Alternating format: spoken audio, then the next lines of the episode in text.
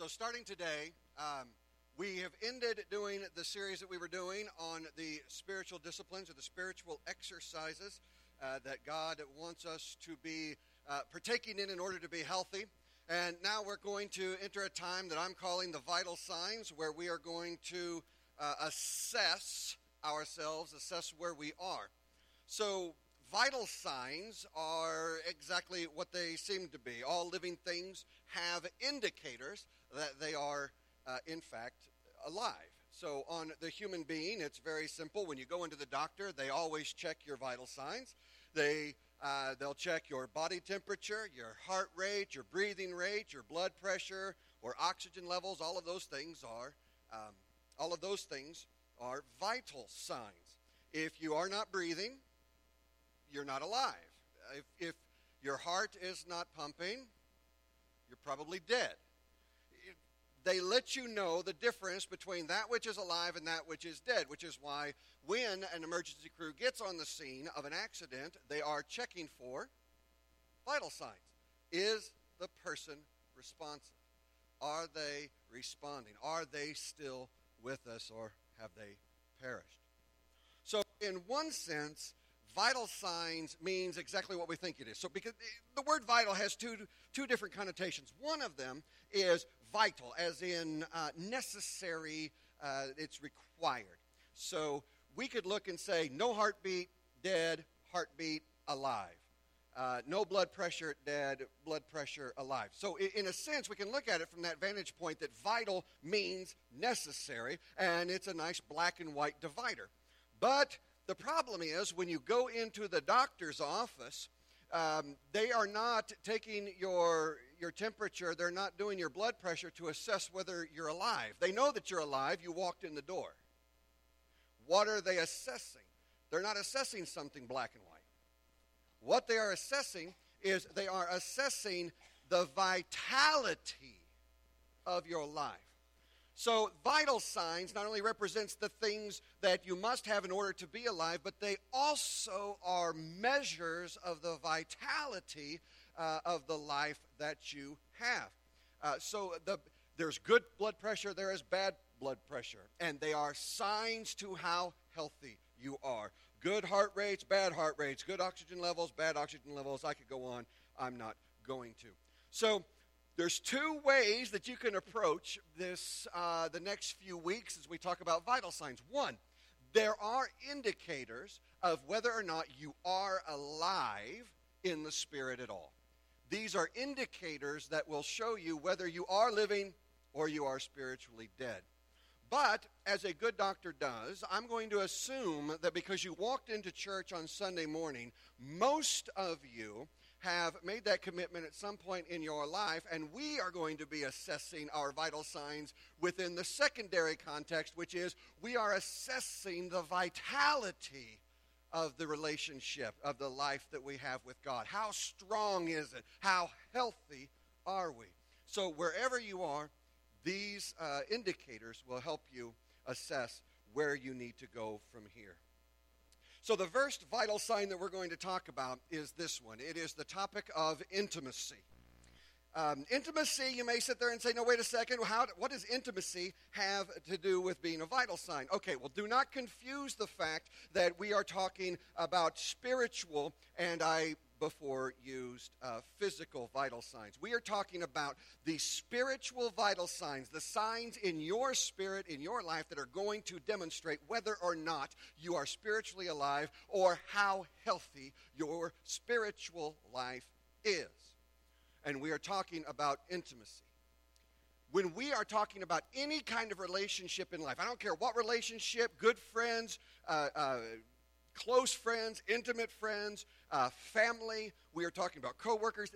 We assess those relationships and their health and their and their um, uh, the vitality of them by intimacy. The more intimate we are with someone, the stronger our relationship with them is. And it shouldn't surprise us that the same is true of our relationship with God intimacy. It is our we are the goal is not for you and I to merely have a relationship with God. That is not really what God intended. God wants us to have an intimate meaningful, powerful relationship with Him, not just an acquaintance. God isn't looking for acquaintances. I mean, Jesus even specifically says that. He says that there are, there are those at the last day who will say to me, Lord, Lord, did we not cast out demons in your name? Did we not prophesy in your name? Did we not heal in your name? And I'm going to say to them, I do not know you. An awareness of God is not the same as intimacy with Him. So we are looking this morning how close are you with God? How do you know the quality of your relationship?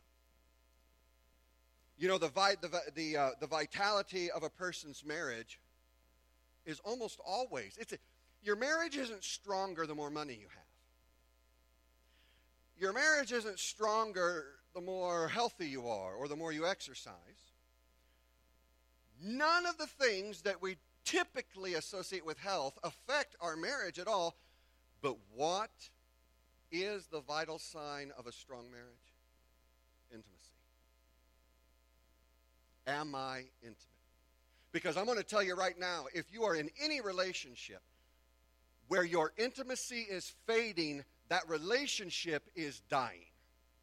If you are in a relationship that's intimacy is increasing, then you have a relationship that is growing. Now, that doesn't mean that if this morning I assess myself and I look and I say I'm not as intimate with God as I used to be, that doesn't mean that I have to decide or determine that, well, that just means that I'm going, I'm in a spiritual decline. No. Any more than looking and assessing the relationship with my wife as being less intimate than it used to be and deciding that that just means our marriage is over. The goal of assessment is to figure out where we are because that helps us understand how we get to where we want to be. God is looking for intimate relationships this morning with you. If you have it, if you do not, it does not change his desire for you. It does not change what he is doing. So let's get uh, let's look at this. Uh, 2 Corinthians 13, 5. Paul kinds of tells Paul kinds of Paul kind of tells us to do this. He says, Examine yourselves to see whether you are in the faith. Test yourselves. Or do you not realize this about yourself that Jesus Christ is in you, unless indeed you fail to meet the test? So, Paul here is indicating that you and I, as he's writing to a church, he's writing to Christians, and he is saying, you need to examine yourself and you need to ask yourself, am I really, truly in the faith? Am I in this thing? Because if I am, then Jesus is with me. I will have intimacy with the Father. I will have relationship with him. If I don't have relationship with him, it's because I failed to meet the test. I failed the examination. Do I have a relationship with God? It will show in intimacy. And this was God's intention from the beginning. Was relationship. So what aspects determine intimacy? Well, there's three of them that we're going to look at, and I dare say you might challenge me on this later, that's fine. I dare say, I think that there are three um, pieces, three parts to intimacy. If any one of them is missing, you don't have intimacy. In your friendships, in your family, in your relationships, in your relationship with God. You don't have. So let's begin with the first one. The most obvious one, of course, is going to be the concept of closeness. You cannot have intimacy without closeness. Now, normally when we say intimacy, we mean closeness, but really intimacy is a much bigger picture than closeness. Um, I can be close to people, I can know a lot of things about them, and have an absolutely horrible relationship with them because I find them to be, frankly, unpleasant people to be around. Simple physical proximity is not closeness. It, every one of us knows at work, at a place of business. Just being around someone does not mean that you get along. Being around someone does not mean that you appreciate them. Closeness that defines intimacy is based on relational closeness, not uh, the, the locality of where you are. A husband that drives across country in a truck does that mean that he cannot have an intimate relationship with his wife or his kids because he is gone more than other fathers who uh, stay closer by and are home every evening? No. What determines the health of those relationships is whether or not he is reaching out and attempting to make, to make uh, connections with those that he cares about? Is he calling his wife, sending selfies? Is he writing letters to the kids? Is he picking up toys uh, and bringing them back little gifts? Uh, Jenny just came back from a trip. First thing Bella said when she got back, What did you bring me? Why? We have relationship. Where's my stuff? That's, that's what she wanted to know. But that's, that's a legit. You know what? If, if you go on vacation, I'm not going to come up to you and say, Did you bring me anything? Because, I don't know. At this point, we probably don't have that intimate of a relationship. It's, so what we find is is that closeness it's about a closeness of mind it's about a closeness of heart it's about connecting with people in a way that you allow them into your life and you you actually bring them in and you get involved in their life you it it requires effort Intimacy never happens by accident. It, it, it, doesn't. I grow in intimacy because, well, I've chosen to do so. So just because I just because we're not locationally around, that doesn't mean that we can't be intimate. The same is true with God. I, I can't be, I cannot go walk into the gates of heaven right now. Well, I could, but I'd have to do some things to get rid of this body first, and I'm not interested in that this morning. I'll wait to do that naturally. When I die, I will go and I will face him. But until then, there is nothing I can do to walk in, walk physically into the presence of God. It just isn't going to happen. But yet, God wants to be close to me. Though we cannot be together physically, he is looking for closeness. So, James chapter 4, verses 7 to 8 says this He says, Submit yourselves then to God, resist the devil, and he will flee from you. Draw near to God, and he will draw near to you. Cleanse your hands, you sinners, and purify your hearts, you double minded. James always, eh, boy, he, he's not always he's pretty blunt. Let's just be honest. He is a blunt character, and that's why I love this book. He doesn't mix around. He looks and he says, Listen, you and I need to understand that God is looking for people who will draw near to him. It is what he wants. Do not say to me, no one in here say to me, we can't do anything to draw near to God. We can't draw close to him. That is a lie, and I'm going to tell you why. Because there was a time when we couldn't draw near to God. There was a time. And in order to fix that, God sent his son Jesus to the earth. Christ came to us when we could not go to him. He suffered and died on a cross and removed our sin that separates us from God. The curtain in the temple was torn, that which divided us from God was removed, and now, because of what he did, we absolutely can draw close to God. So he says, Draw close to me. And he gives us a promise. If you draw close to me, listen, this is the promise for you this morning. If you draw close to me, I will draw close to you. It's not a question of will he? He says he will. You make yourself available to me, I will be there. You open yourself up to me, you will find me I am knocking. He says, I'm knocking at the door. Let me in. If God isn't close to you, it's because the door is closed. And the only one that gets to open that door is you. It is up to you and I. Now, we put this, there's a broader context that we've got to um, apply to this. because there is an effort to it, right? We've got to open up the door. We've got to make that, that choice. So we back up three verses to James uh, 4, chapter, uh, chapter 4, verse 4, and he says, You adulterous people. So this is before what we just read. You adulterous people. Um, a, an adulterer is merely a person of divided heart. That's what it means. Divided heart. So he's saying, You adulterous people, you with a divided hearts, do you not know that friendship with the world is enmity with God? Therefore, whoever wishes to be a friend of the world makes himself an enemy of God. So he sets the groundwork here. Before we get to the concept of draw near to me, we are told look, you cannot have divided allegiances.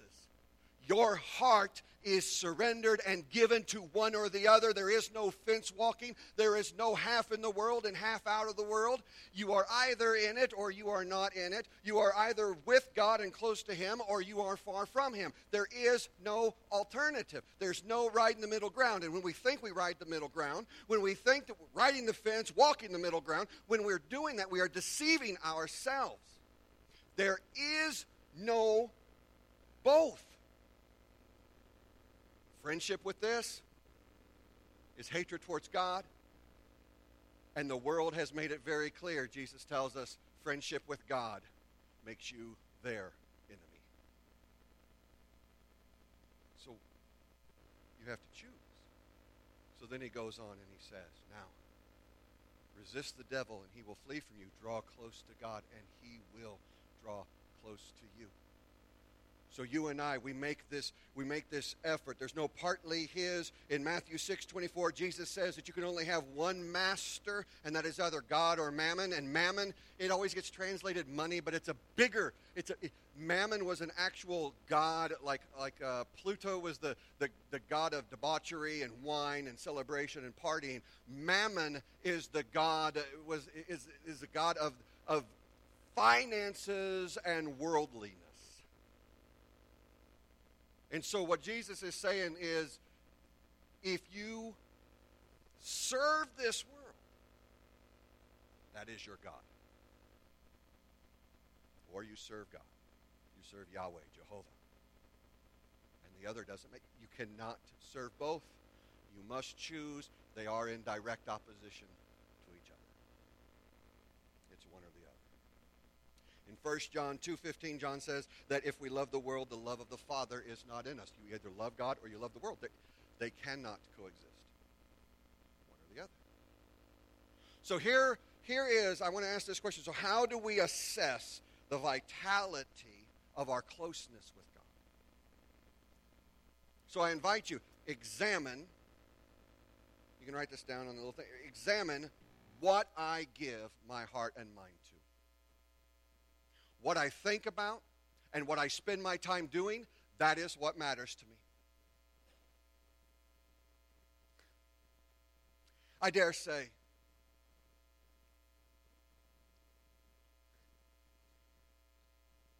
if you heard a story which isn't which isn't true, but if you heard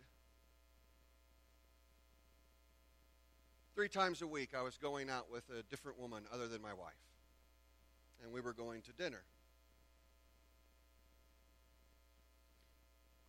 Jenny would rightfully wonder why isn't he spending that time with me? Why is he giving it to her? Why is he offering that much of himself to this other person? You see, you cannot have a divided heart. No, in fact, divided hearts are going to lead you away from the relationship that you're supposed to be maintaining. It, it just, that's what it does happens all the time. So we look, and if you want to know if you're close with God, what do you think about? What are, what's on your mind? What's on your heart throughout the day? Why do you do the work that you do? Why do you say the things that you say? Why do you act the way you act? Because there's a reason for all of those things. And either He is the reason you do what you do, something else is. Once you have closeness, then you can move on to the second one, right? The second aspect that we need to talk about, and that is the aspect of trust. Again, this not not very shocking. That that when you get close to somebody, you then have to decide whether you are going to trust them and build trust with them.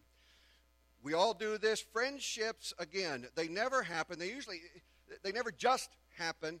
It is because at some point along the way we choose to open ourselves up. We make ourselves vulnerable to someone else. Again, family, friends, marriage, whatever it is. Trust only comes when we choose to open ourselves up to trust someone, to, to share something with them, and hope that they are going to be faithful, that they are going to be trustworthy. In a marriage, my goodness, I can't think of any more trusting relationship that you can enter into except maybe a business partnership. And that sounds insulting, but it really isn't because business partnerships, you are extremely vulnerable. What I mean by that is when you get married, see, all of my stuff was mine, my name was mine. Hey, my credit was mine. My house was mine. My car was mine. The moment I get married, it is no longer just mine. And way too many people have found themselves in situations where they open themselves up and they trust someone else and they find that trust abused. My cousin got married, and within the first year of his marriage, uh, while he was off working the farm with my grandfather, his wife ran up $25,000 worth of psychic online 900 number uh, bills. She was calling the 900 numbers all day long while he was gone, ran up $25,000.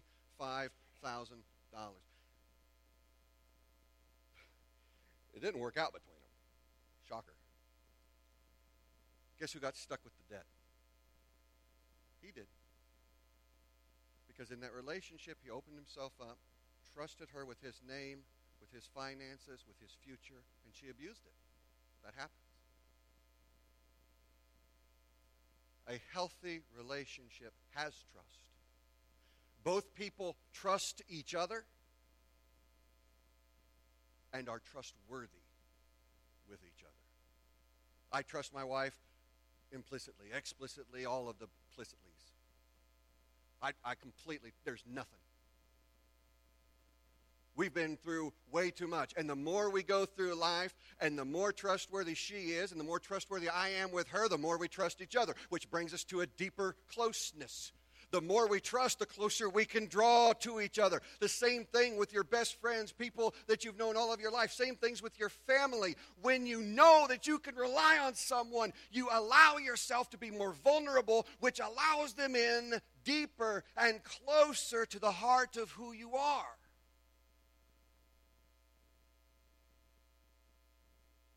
So in Psalm 62, verses 5 to 8, it says, For God alone, O my soul, wait in silence.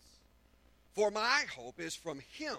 He alone is my rock and my salvation, my fortress. I shall not be shaken. On God rests my salvation and my glory. My mighty rock, my refuge is God. Trust in him at all times, O people. Pour out your hearts before him.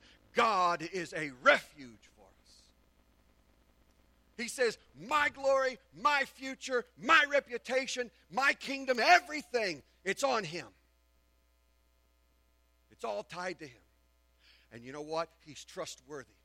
And so David is crying out. He's saying, he's telling himself in his soul, but he's also telling the people, you can put your trust in this God. He has never failed us. He never will fail us. He never will leave us. He will guide us even during the darkest parts of our lives. We never have to fear, never have to worry. But it requires that we trust and that we are also trustworthy. He's he trusts you. You realize that, right? I mean, I've talked about this a few weeks ago. God trusts you. He has given you His message. He has given you His word. He has given you His Holy Spirit. He has given you His power. He has given you His name. Just the name Christian. You are representing Him as you walk, as you talk, as you act. He has put all on the line for you His reputation, everything. It's yours. He has trusted you with it. So God looks and he says, All right, listen, I'm, here's my promises. You can trust me. This is what I'm going to do. And I'm going to trust you.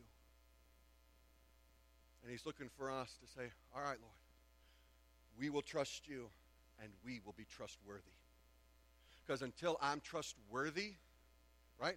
Until I cleanse my hands, until I stop being double minded, I'm not trustworthy. And as long as I'm not trustworthy, my trust with Him cannot grow. If my trust cannot grow, my intimacy cannot grow. I have to trust Him more. I've got to be trustworthy. And my trust of God is either like a marriage, it's either growing or declining. It's never really staying the same. Each day either strengthens your faith or weakens it. In Lamentations, uh, there's a, a song. Almost everyone in here, I would imagine, knows it. But Lamentations 3 22 to 24. The steadfast love of the Lord never ceases, His mercies never come to an end.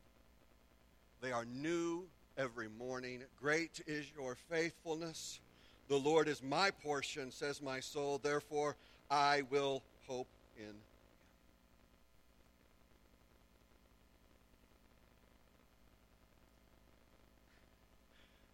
Uh,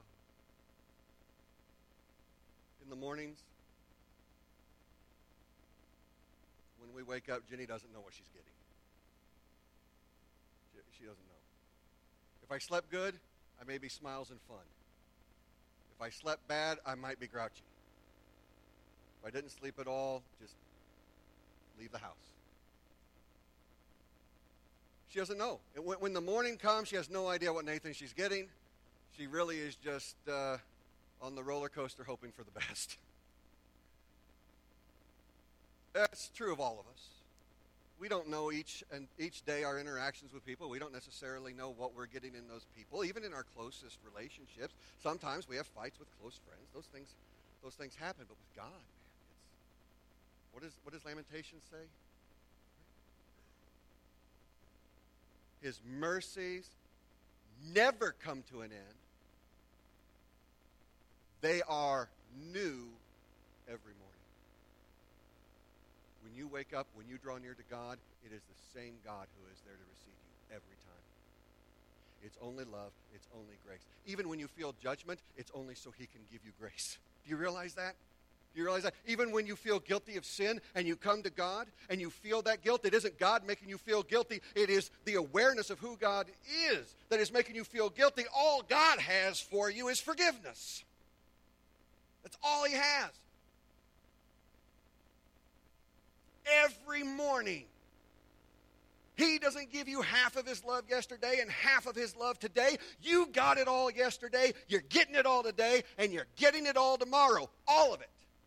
It's new every morning, refilled, never runs out. That's that's worth trust. That's worth trusting. I'm not worth trusting, and yet I got someone I, I don't know how that happened, but I got someone to give me some trust. There's a, and all of us, we all pick someone we, we're going to trust and we try to work it out. This is a God. You don't have to work this out. All He has is what you need. Everything that's His is yours. And He's just asking for the little that's yours to be His.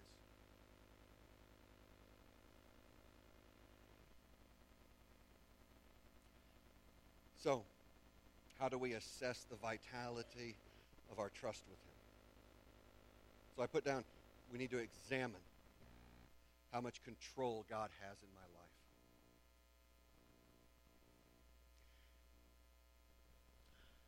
You, you can say that your, your spouse is a, is a safe driver, but if you don't let them drive the new car, no, you don't. You don't think they are. Um, When you trust something or someone, you hand over what's yours, and you do so willingly. How much control does God have in your life? How much say does He have in where your finances go? How much does he have? What is, how much does he have to say in where you spend your time? How much does he have to say with, with what happens at, at, at, at work? I mean, if something immoral or something illegal came up at work, what would you do? Would you, would you, would you hide and pretend that it wasn't there? Would you participate in it, thinking, well, well, we'll sort it all out? Or would you stand for what is right and do what you know to be right, even if it meant you lost your job and you don't have one to replace it? What would you do? See, here's the thing. If you give God control of your life, you don't have to worry about the consequences. That's the reality. Where is your trust? It is either in yourself, it's in this world, it's in other people, which is, uh, honestly, very shaky ground. Or it's in God. Either way, we're trying to manage our outcomes. That's all we're trying to do. Don't want to lose our jobs, don't want to hurt people's feelings, whatever it is. We, we're just trying to, when you trust God, the outcome doesn't matter. The consequences don't matter. If someone came up to me today and looked at me and said, you know what? I don't like your wife. Just don't like her. We're not going to be friends as long as you're married to her. Bye. Why? Because the intimacy and the trust in this relationship outweighs any consequence that happens in my life. You don't want to be around me because of my marriage? See ya.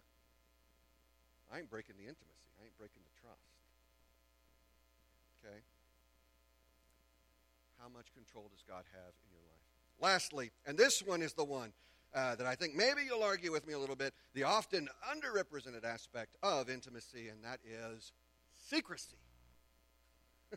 Inevitably, I say secrecy, and I know, I know in your mind you're going, there's no secrets in marriage.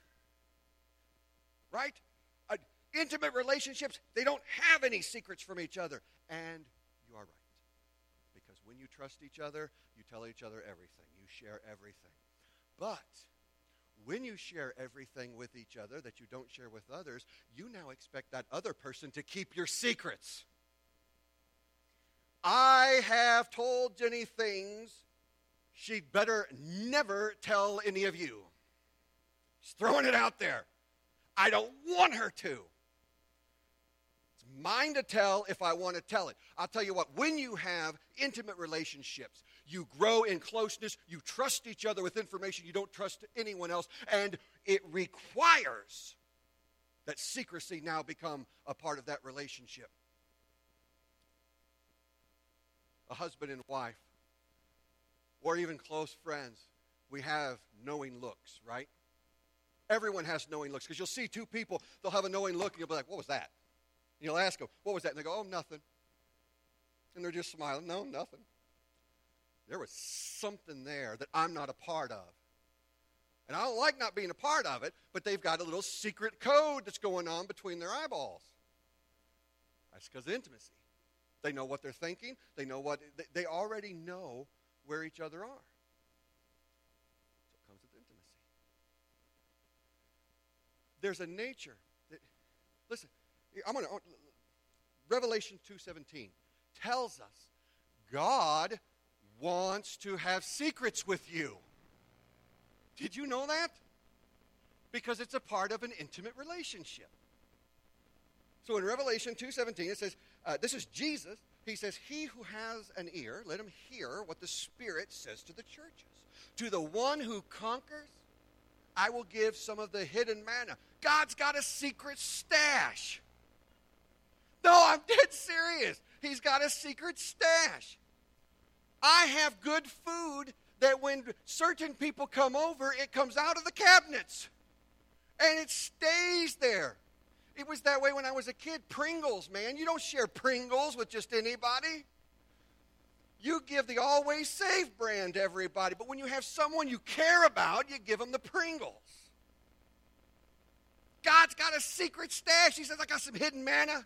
And the one that conquers, I'm going to give some to him. But that, that's, not even, that's not even all of it. Listen, and I will give him a white stone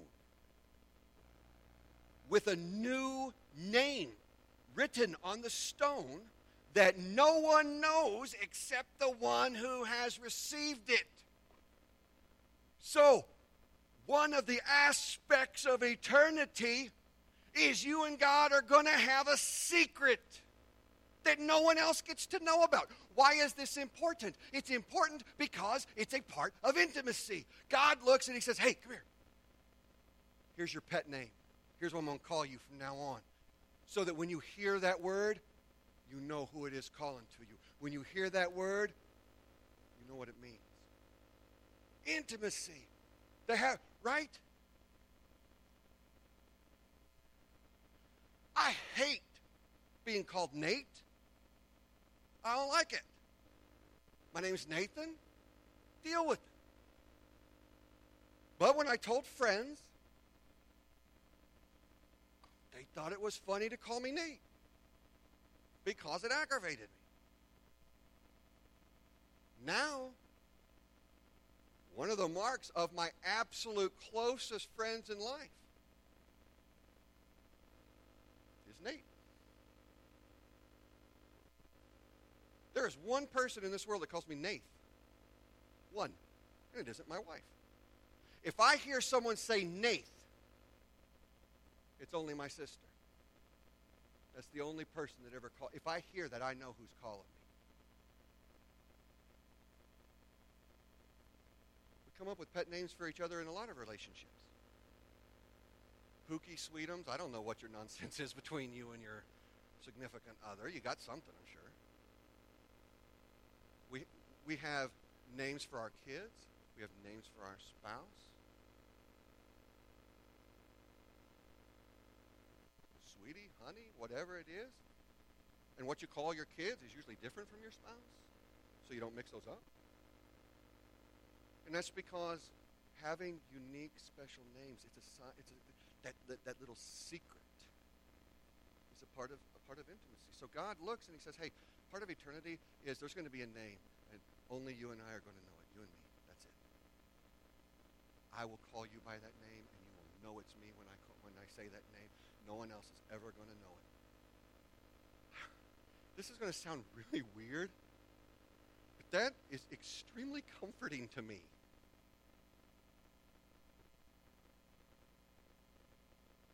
I can't wait to find out what that name is.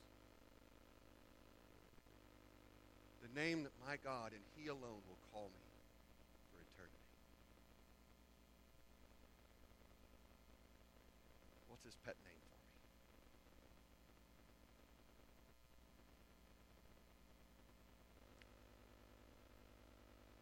And, and God sees everything, right? He knows everything that we do wrong. He knows all of our mistakes, our weaknesses. But He still wants us to share our secrets share them with them. But God doesn't only want us to share secrets with Him. Look at what Amos, right? Amos. How often does that happen? Book of Amos, chapter 3, verse 7. For the Lord God does nothing without revealing his secret to his servants, the prophets. God that are only meant for his people. They're only meant for you. When you, when you realize this and you realize that secrecy is a part of intimacy, all of a sudden, one of the troubling things that Jesus says actually comes to make a lot of sense.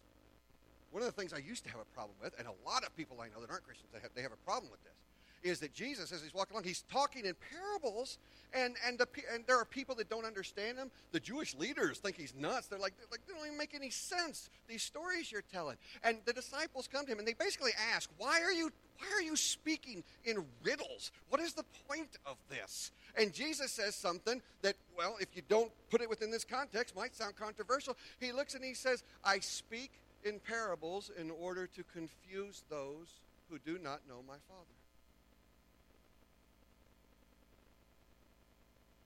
And that sounds like insulting. It isn't. He's saying the, the truth. The secrets of God are something that are only shared and only understood by those who draw near to Him. You, you can't know His truth. You can't know His heart. You can't know His will. You can't even begin to understand it unless you get to know Him first. It's very easy to sit on the outside and look at other people and judge their intentions and decide what you think the reason is they're doing whatever they're doing, but then you get to know them and you find something, a, a, completely different reason. Have you ever done that? Have you, have you ever been offended by something that someone did?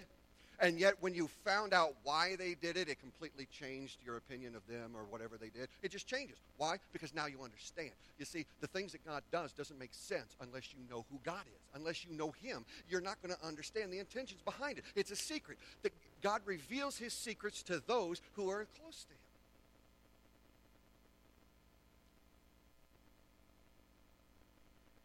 How do, how do we how do we assess whether we've got secrets with God? Because I ain't got a white stone at home yet. How, how, how do I know? So here, here's how you know. Examine how much of what you do is for God and only known by Him. It's not my standard. Jesus set this standard out in, the, in uh, Matthew chapter 6. You can read it later. Normally, when we read that chapter, we read about giving,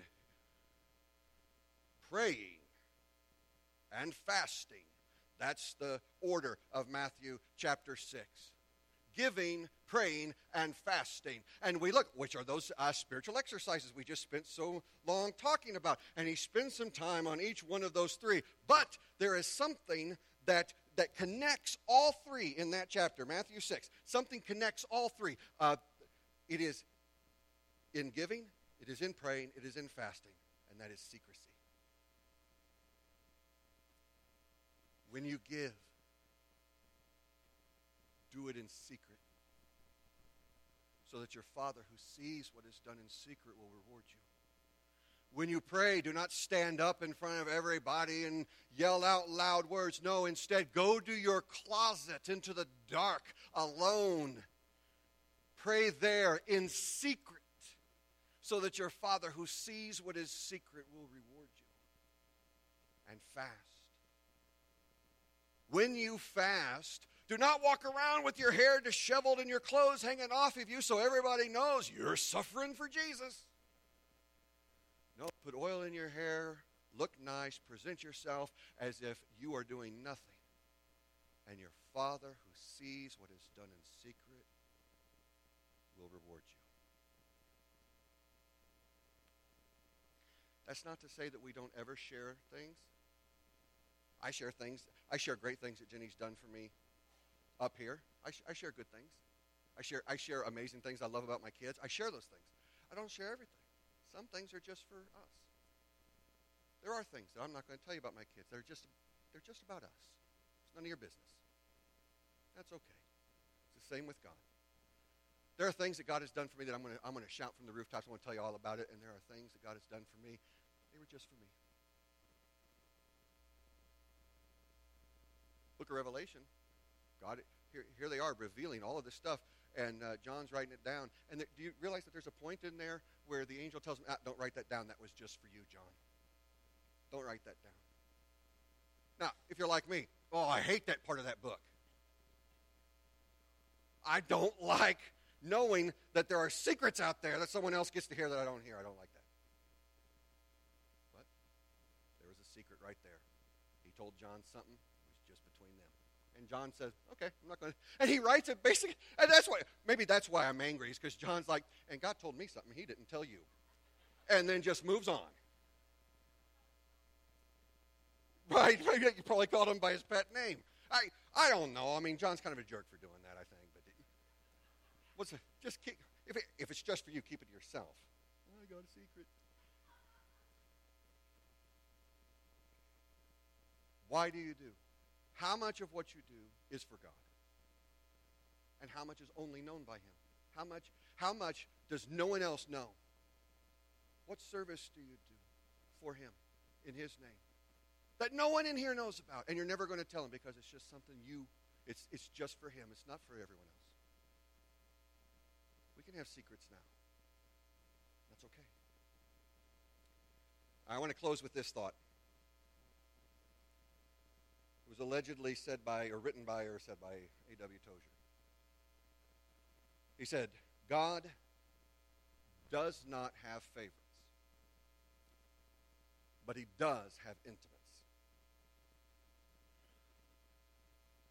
We are told by James that God does not play favorites.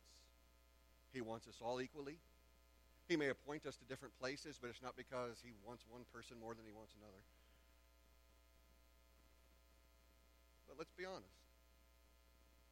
We've all looked around in Christianity, in our families, maybe even in the church, and we've seen God's blessing on other people's lives, or we see them doing something, or we see a relationship with God that we envy in them and we wish that we had it, and we sit back and we wonder, why why don't I have, why, why, why can't I do what they do? Why, why do I not have that kind of intimate relationship? Why doesn't God speak to me? Why doesn't He lead me the way that He leads these other people? Why doesn't He bless me the way He blesses the other people? It, listen, it isn't because they're His favorite and you are not. It is because they have opened themselves up and allowed Him to draw into their life to do things that you may have held Him at arm's length to do. He will not force you to do anything. If you do not see. If you see in someone else something you don't see in yourself, there's only one reason they have it and you don't. It's because they have built intimacy with Him. And the solution is simple. Jesus makes it clear. If you want it, ask, seek, knock. Come and get it. Draw close to me and I will draw close to you. God is looking for intimate relationships this morning. And so, that being said, normally when we do the invitation, we invite you to come down and share whatever's on your heart. Nope. Right now, this invitation is you and God, where you stand right now. If you need, if you need to respond in any way, you close your eyes. You make that commitment right now. It's just between you and He. It's not about us. We don't need to know a thing about it. Let's stand. We're going to sing our song of invitation together.